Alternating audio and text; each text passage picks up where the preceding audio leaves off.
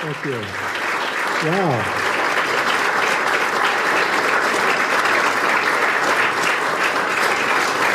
That is pretty good, I'll tell you. Coming from governors, I can't really, I can't even believe it. That's so impressive, and I very much appreciate you being. And thank you to Vice President Pence. He has been so wonderful to work with. He's a real talent, a real guy, and he is central casting. Do we agree? Central casting. He's been great. Good morning, everybody, and welcome back to the White House. The First Lady and I were very, very happy last night to host you. We saw some real talent, military talent, musicians who were fantastic, and everybody enjoyed it.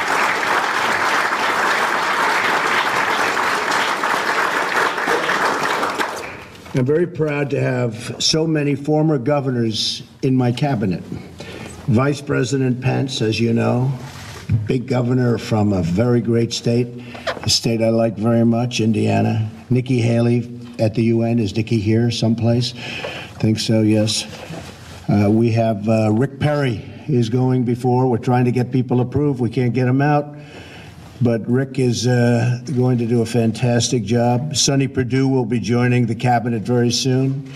Terry Branstad will be our ambassador to China. And interesting story on Terry. Every time I spoke in Iowa, he'd say, Please don't say anything bad about China.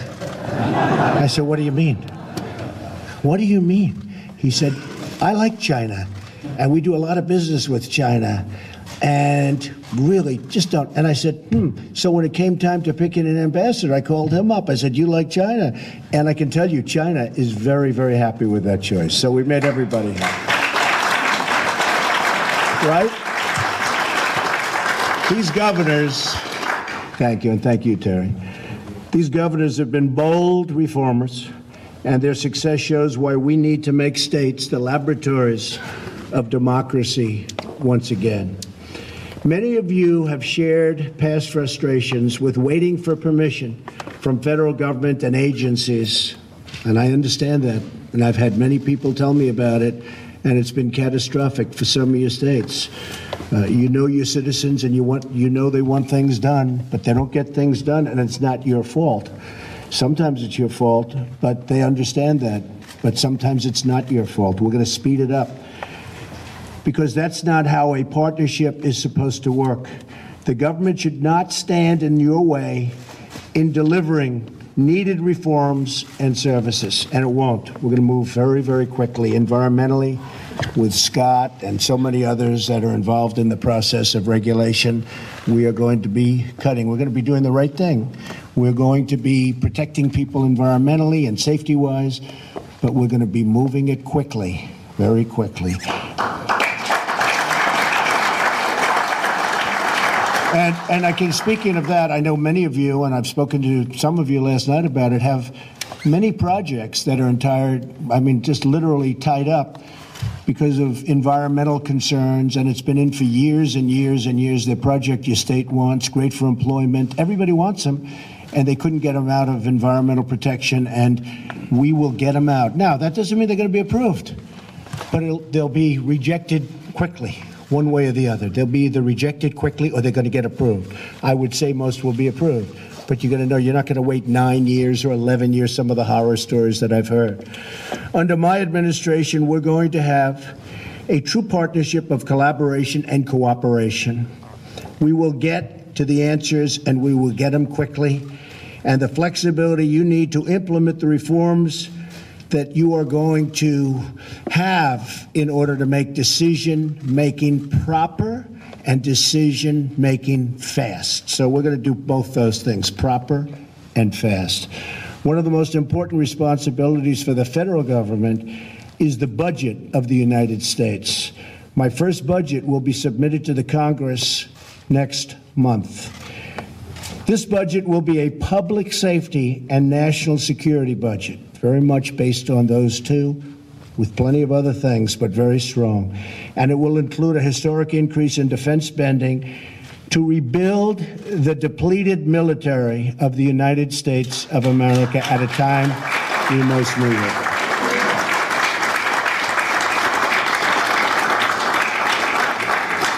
and you'll be hearing about that tomorrow night in great detail. This is a landmark event, a message to the world in these dangerous times of American strength, security, and resolve.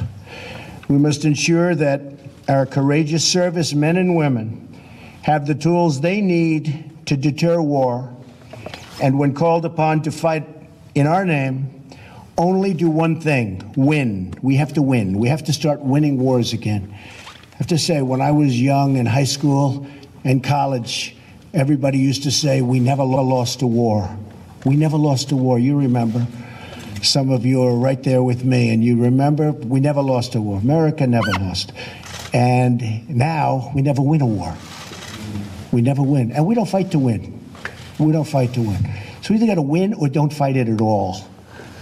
But where we are, 17 years, almost 17 years of fighting in the Middle East, we're up. I saw a chart the other day, as of about a month ago, $6 trillion we've spent in the Middle East. $6 trillion. And I want to tell you, that's just unacceptable. And we're nowhere. Actually, if you think about it, we're less than nowhere. The Middle East is far worse than it was 16, 17 years ago. There's not even a contest. So we've spent six trillion dollars. We have a hornet's nest. It's a mess like you've never seen before. We're nowhere. So we're going to straighten it out. This defense spending increase will be offset and paid for by finding greater savings and efficiencies across the federal government. We're going to do more with less. Uh, I got involved in an airplane contract. I got involved in some other contracts, and we cut the hell out of the prices. I mean, we saved a lot of money, tremendous amount of money, beyond anything that the generals that were involved. They said they've never seen anything like this before. On one plane, on a small order of one plane, I saved $725 million.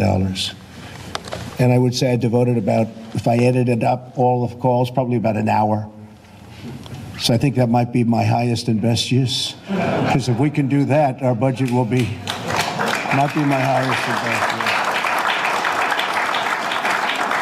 And there are many other places it's all the same.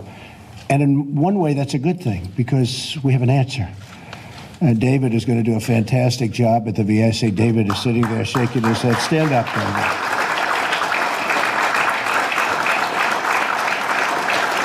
So we can't get our people through cabinet, but he went through, was it 95 to nothing? How the hell did you do that? Boy, oh boy, he must be good. You were the one. 100 to 0. Wow. Shows you, hey, we can do it. But we do. We have still quite a few cabinet members, and they're just in limbo, waiting, waiting. It's like obstruction. It's obstruction and uh, but eventually we'll get them and they'll put their people in and we'll get those agencies et cetera to work we're going to do more with less and make the government lean and accountable to the people we can do so much more with the money we spend with the 20 trillion dollars in debt can you imagine that the government must learn to tighten its belt something families all across the country have had to learn to do unfortunately but they've had to learn to do and they've done it well my budget increases spending and the increase in all spending for federal law enforcement also and activities having to do with law enforcement will be substantially increased and we will fight violent crime. You look at what's happening in our cities. You look at what's happening in Chicago. What's going on in Chicago? We will fight violent crime and we will win and we'll win that one fairly quickly once we give the local police, local law enforcement, the right to go in and fight it. And we back them monetarily and also otherwise. And we're going to win that one. We're going to win it fairly quickly, I believe. My budget also puts America first by keeping tax dollars in America to help veterans and first responders. So important. This budget follows through on my promise to focus on keeping Americans safe, keeping out terrorists, keeping out criminals and putting violent offenders behind bars or removing them from our country altogether. And I must say that we've been treated very well, very, very well on the job that General Kelly has done at the border. It's tough, it's strong. I was talking last night to Terry McAuliffe, and he said, You have to mention this because he met with, where is Terry? He's around here someplace. Terry, uh, he met with General Kelly, and I think I can say you were impressed with General Kelly. And he said, You have to get the point out that they're removing the bad ones. And that's where, where our focus is. It's the bad ones. We're getting some very, very bad players out of this country drug lords, gang members, heads of gangs, killers, murderers. We're getting them out. That's what we're focused on. The press isn't covering that, unfortunately, but it's something that is very important. We're getting the bad ones out. And that's always where I said I was going to start. I was going to start with these bad players. And they are bad. They are rough and tough, and we're getting them the hell out of our country, and we're bringing them to where they started out. Let their country do what they have to do with them. So the budget, which is going to be a very big part of tomorrow night's speech, is going to be, I think, a budget of, of great rationality, but it's going to have to do with military, safety, economic development, and things such as that. Great detail tomorrow night. We're also going to do whatever we can to restore the authority of the states when that is the appropriate thing to do. We're going to give you back a lot of the powers that have been taken away from states and great people and great governors. And you can control it better than the federal government because you're right on top of it. You have something that's controllable. So I think that's going to be very important. You see that already taking effect. We have to let the states compete and to see who has the best solutions. They know the best how to spend their dollars and how to take care of the people within each state. And states are different, and people are different. So the governors are going to have a lot more decision making ability than they have right now. All states will benefit from our economic agenda. We will reduce taxes very, very substantially and simplify the tax code. We're also going to make taxes between countries much more fair. We're one of the only countries in the world that can people can sell their product into us and have no tax, no nothing and they get rich. And yet, if you want to do business with them, you'll have taxes I've seen as high as 100%. So they sell into us, no problem. We sell into them because we don't sell in because the tax is so high that they don't want us to sell into them. So I know that's always been a point of contention, but to me, it's just fair. It's just fair. It's reciprocal. It's fair. And so we're going to be doing a lot of work on that, and that's becoming a very, very important factor fairness. Because I believe in free trade. I want so much trade. You know, somebody said, oh, maybe he's a total nationalist, which I am in a true sense. But I want trade. I want great trade between countries. But the word free is very deceiving because it's good for them, it's not good for us. I want fair trade. And if we're going to be taxed, they should be taxed at the same amount the other countries. And one of two things is going to happen. We're going to make a lot of money, or the other country is going to get rid of its tax. And that's good too, because now the product, like Harley Davidson, I was talking to them, the product will now flow into other countries where right now they can't do it. So we're going to make it easier for states to invest in infrastructure, and I'm going to have a big statement tomorrow night on infrastructure. We spend six trillion in the Middle East and we have potholes all over our highways and our roads. I have a friend who's in the trucking business. He said, My trucks are destroyed going from New York to Los Angeles. They're destroyed. He said, I'm not going to get the good trucks anymore. He always prided himself on buying the best equipment. He said, The roads are so bad that by the time we make the journey from New York to Los Angeles or back, he said, the equipment is just beat to hell. I said, when has it been like that before? He said it's never, he's been in the business for 40 years. He said it's never been like that. 40 years, never been like that. So we're going to take care of that. Infrastructure, we're going to start spending on infrastructure big. And not like we have a choice. It's not like, oh, gee, let's hold it off. Our highways, our bridges are unsafe. Our tunnels, I mean, we have tunnels in New York where the tiles are on the ceiling and you see many tiles missing. And you wonder, you know, you're driving 40 miles an hour, 50 miles an hour through a tunnel. Take a look at the Lincoln Tunnel and the Queens Midtown Tunnel, and you're driving and you see all this loose material that's heavy. You know, it was made many years ago, so it's heavy. Today it's light. It used to be better. The problem is you got to hold it up. And I say to myself every time I drive through, I say, man, I wonder how many people are hurt or injured when they're driving at 40, 50 miles an hour through a tunnel and a tile falls off. And there's so many missing tiles and such loose concrete. So we have to fix our infrastructure. It's not like we have a choice. We have no choice. And we're going to do it. And it also happens to mean jobs, which is a good thing. We're going to repeal and replace Obamacare and get states the flexibility that they need to make the end result really, really good for them. Very complicated issue. We have Tom Price, just got confirmed, sitting here.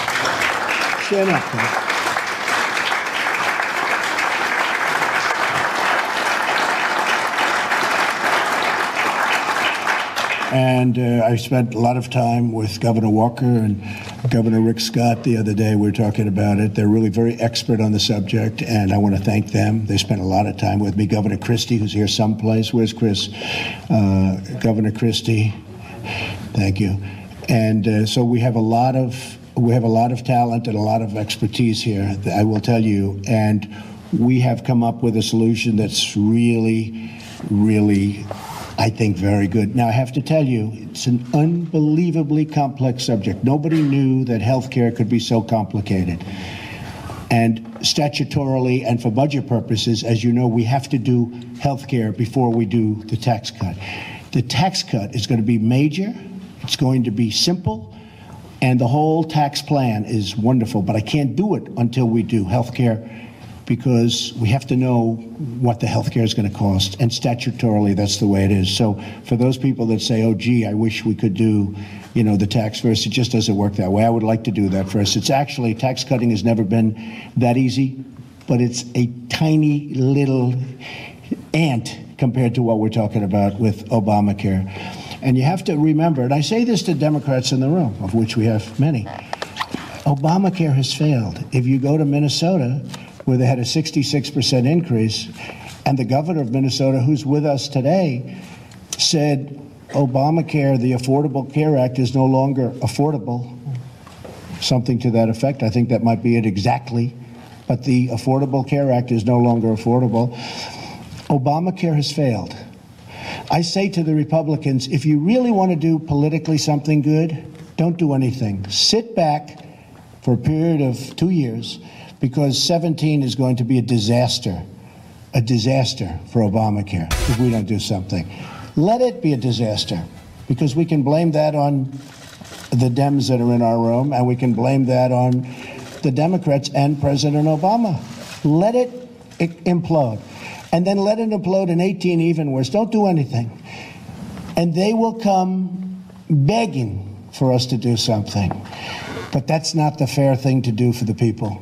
Not the fair thing. Politically, I think it would be a great solution. Because as soon as we touch it, if we do the most minute new thing, just a tiny little change, what's going to happen? They're going to say, it's the Republicans' problem. That's the way it is. But we have to do what's right because Obamacare is a failed disaster.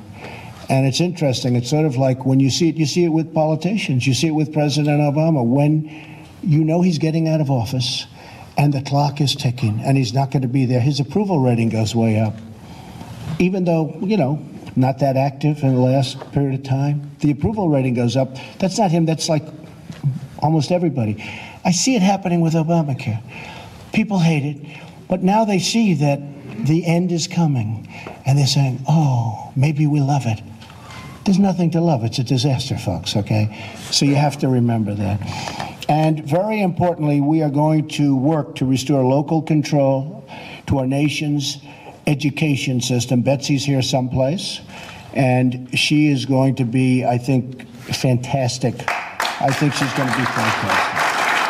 Stand up, Betsy.